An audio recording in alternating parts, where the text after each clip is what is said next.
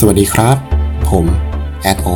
และนี่คือรายการไปเจอหนังสือมาเล่มหนึ่งพอดแคสต์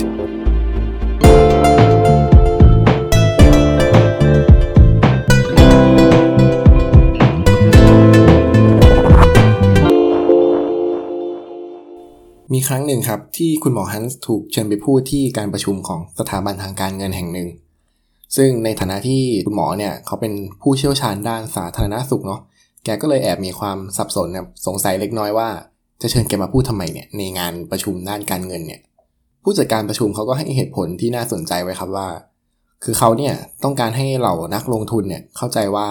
ในช่วงเวลาแบบนี้เนี่ยการลงทุนในประเทศที่เจริญแล้ว อย่างในแถบยุโรป มันไม่ใช่ที่ที่ให้ผลกำไรที่ดีที่สุดอีกแล้ว แต่เป็นกลุ่มตลาดเกิดใหม่ที่เกิดขึ้นในแถบทวีปเอเชียกับแอฟริกาต่างหาก เขากล่าวว่าปัญหาหนึ่งก็คือเหล่านักลงทุนกลุ่มนี้เนี่ยส่วนมากมีความเชื่อว่าแอฟริกาเนี่ยไม่มีวันพัฒนาได้ เขาก็เลยอยากให้คุณหมอฮันส์โรสลิงเนี่ยใช้โมเดลเพื่อแสดงการเคลื่อนไหวของโลกในปัจจุบันให้กับเหล่านักลงทุนเนี่ยได้เห็นภาพ ซึ่งในการบรรยายเนี่ยคุณหมอฮันส์เขาก็ได้แสดงให้เห็นนะครับว่า ตัวอย่างประเทศอย่างเกาหลีใต้ ประเทศจีนเวียดนาม มาเลอินโด หรือว่าสิงคโปร์เนี่ยประเทศเหล่านี้มีพัฒนาการทางเศรษฐกิจ ในช่วง 10 ปีที่ผ่านมาเนี่ยอย่างน่าสนใจมากๆ และกระบวนการแบบเดียวกันนี้เนี่ยก็กำลังเกิดขึ้นในหลายประเทศในทวีปแอฟริกา อย่างไนจีเรีย เอธิโอเปีย หรือว่ากาหน้าด้วยเช่นกัน การบรรยายนั้นก็เป็นไปได้ด้วยดีครับจนกระทั่งการบรรยายจบลง ระหว่างที่คุณหมอเนี่ยเขากำลังเก็บข้าวเก็บของอยู่ ก็มีผู้ชายคนหนึ่งเดินมาที่เวทีช้าๆครับ แล้วก็พูดกับคุณหมอด้วยสีหน้าที่ยิ้มแย้มว่า ผมได้เห็นตัวเลขของคุณแล้วนะครับ แต่ผมเกรงว่าแอฟริกาเนี่ยจะไปไม่รอดหรอก ผมเนี่ยเคยประจำการอยู่ที่ไนจีเรีย ที่นั่นวัฒนธรรมเนี่ยไม่ยอมให้พวกเขาเปลี่ยนแปลง หรือว่าสร้างสังคมสมัยใหม่ขึ้นมา ไม่มีทางเลย มันก็เหมือนกับก้อนหิมะ ที่อยู่ไม่ได้ในนรกนั่นแหละ พูดจบแกก็เดินจากไปเลยครับ ทิ้งให้คุณหมอในเงิบอยู่ตรงเวทีนั่นแหละ ไม่ทันได้โต้แย้งอะไรกลับไปเลย นี่เลยเป็นประเด็นที่น่าสนใจประเด็นหนึ่งครับ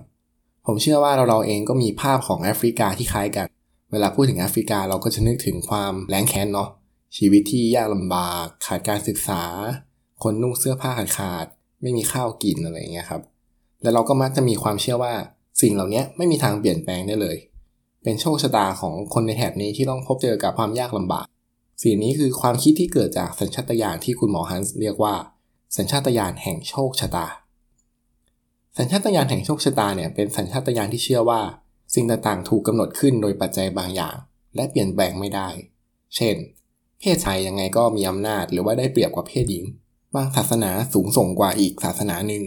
หรือตัวใหญ่อันนึงก็คือแอฟริกาไม่มีวันเจริญได้เมื่อเทียบกับประเทศอื่น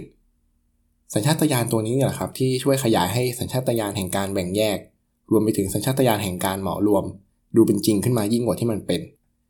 แต่ในความเป็นจริงแล้วเนี่ยสังคมและวัฒนธรรมเนี่ยมันเป็นสิ่งที่มีการเปลี่ยนแปลงแล้วก็เคลื่อนไหวอยู่ตลอดเวลานะครับ เพียงแต่ว่าโดยทั่วไปแล้วเนี่ยมันเปลี่ยนแปลงช้ามาก จนเราไม่ทันสังเกตเห็น แต่พอมันเปลี่ยนแปลงไปแล้วเนี่ยเราก็ไม่ทันได้สังเกตเห็นอีกเหมือนกัน เพราะว่าเราก็อาศัยอยู่ในสังคมที่มันมีการเปลี่ยนแปลงไปแล้วนั่นเองลองยกตัวอย่างง่ายๆ เช่น ยุคสมัยของการมาถึงของอินเทอร์เน็ตกับสมาร์ทโฟนเนี่ยเอาจริงๆนี่คือสิ่งที่พลิกโฉมหน้าประวัติศาสตร์ไปเลยเนาะเพราะว่ามันก่อให้เกิดการเปลี่ยนแปลงที่รวดเร็วมากนะครับ เราถ้าเกิดว่าเราลองหยิบเอาพฤติกรรม หรือว่าสภาพสังคมก่อนหน้าที่จะมีอินเทอร์เน็ตใช้เนี่ยมาเทียบกับสภาพสังคมในยุคปัจจุบัน คุณก็จะเห็นเลยว่า แม้แต่ในสังคมไทยเองก็มีการเปลี่ยนแปลงไปมากแค่ไหน แต่ในขณะที่ทุกอย่างมันเปลี่ยนแปลงไปหมดแล้วเนี่ย ปัจจุบันเราก็แทบไม่รู้สึกตัวกันเลยนะครับว่า มันไม่เหมือนเดิมอีกแล้ว เพราะทันทีที่มันเปลี่ยนเราก็ชินกับมันไป แต่ว่าเราอะกลับไม่สามารถมองเห็นความเปลี่ยนแปลงที่เกิดขึ้นนี้แบบเดียวกันกับในที่อื่นๆได้ด้วย มันก็เลยไม่แปลกครับที่คนตะวันตกยังมองคนในซีกโลกตะวันออกว่าตามหลังเขาอยู่ ส่วนเราก็จะมองว่าเพื่อนบ้านตามหลังเราเหมือนกัน ซึ่งในความจริงแล้วมันก็ไม่ใช่เนาะ ที่ชัดเจนเลยก็คือเรื่องของแอฟริกาครับ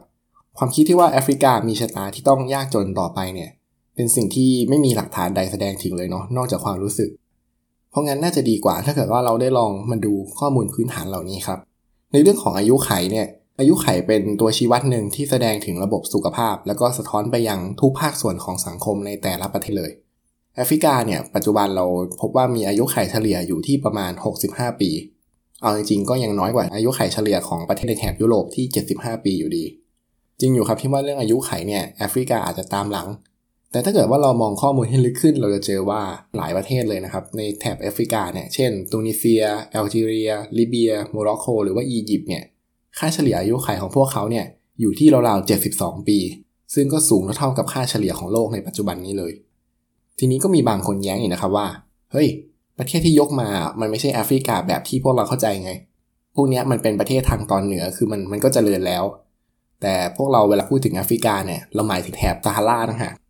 คุณหมอเขาก็รู้ใจครับ เขาก็เลยยกเอาข้อมูลของประเทศแอฟริกาในแถบซาฮาราเนี่ยมาให้ดูด้วย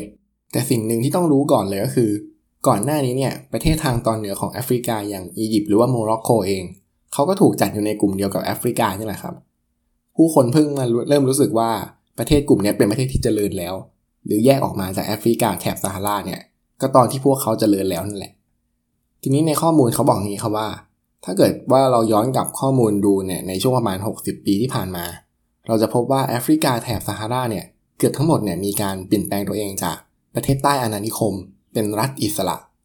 ผลก็คือเริ่มมีการพัฒนาด้านสาธารณูปโภคต่างๆ ไม่ว่าจะเป็นน้ำไฟการศึกษาหรือว่าสุขาพิบาลที่มากขึ้น ด้วยอัตราเร็วที่เทียบเท่ากับยุโรปในยุคสมัยที่กำลังเกิดการเปลี่ยนแปลงเหมือนกัน แถมอัตราการตายของเด็กเนี่ยยังลดลงมากกว่าครึ่งหนึ่งในกว่า 50 ประเทศ ซึ่งเป็นอัตราที่ลดลงได้รวดเร็วมากกว่าในยุโรปอย่างสวีเดนที่เคยทำได้ซะอีกนะครับ ทีนี้ก็อาจจะมีบางคนแย้งว่า โอเคอะสาธารณูปโภคคงดีขึ้นแหละ แต่ว่าในเรื่องของความยากจนเนี่ยไม่มีทางดีขึ้นแน่นอนอันนี้ก็จริงอยู่ครับที่ทุกวันนี้เนี่ยยังมีคนอีกประมาณ 500 ล้านคนเลยในแอฟริกา ที่มีชีวิตอย่างยากจนข้นแค้น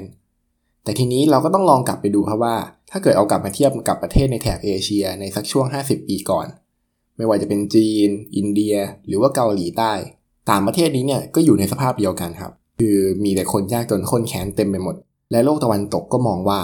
เอเชียเนี่ยไม่มีทางพ้นจากความยากจนไปได้เลย แล้วทุกวันนี้เป็นยังไงบ้างครับ จีนกลายเป็นหนึ่งในมหาอำนาจของโลกไปแล้วเนาะพวกเราเองก็มีชีวิตความเป็นอยู่ที่ดีขึ้นจริงๆ ถ้าเกิดเทียบกับสมัยปู่ย่าตาทวดของเรา เอเชียที่เคยโดนตราหน้าว่าไม่มีทางพ้นจากความยากจนค้นแค้นไปได้คำตาหน้านี้ก็ตกไป ตกไปอยู่ไหนครับ ไปอยู่กับแอฟริกานั่นเอง เพราะงั้นแน่นอนว่าถึงแม้จะไม่มีใครสามารถทำนายอนาคตได้อย่างแม่นยำแต่มันก็มีความเป็นไปได้ว่าที่วันหนึ่ง ประเทศในแถบแอฟริกา จะพ้นจากช่วงระดับรายได้ของความยากจนข้นแค้นไปได้เช่นเดียวกัน จริงๆ แล้วแม้แต่ตัวคุณหมอฮันส์เองก็เคยถูกสัญชาตญาณนี้ทำให้เป๋ไปเหมือนกันนะครับ มีครั้งหนึ่งที่คุณหมอฮันเนี่ยถูกเชิญไปพูดในการประชุมสหภาพแอฟริกา ในหัวข้อเรื่องการเกิดใหม่ของแอฟริกา และวาระสำหรับปี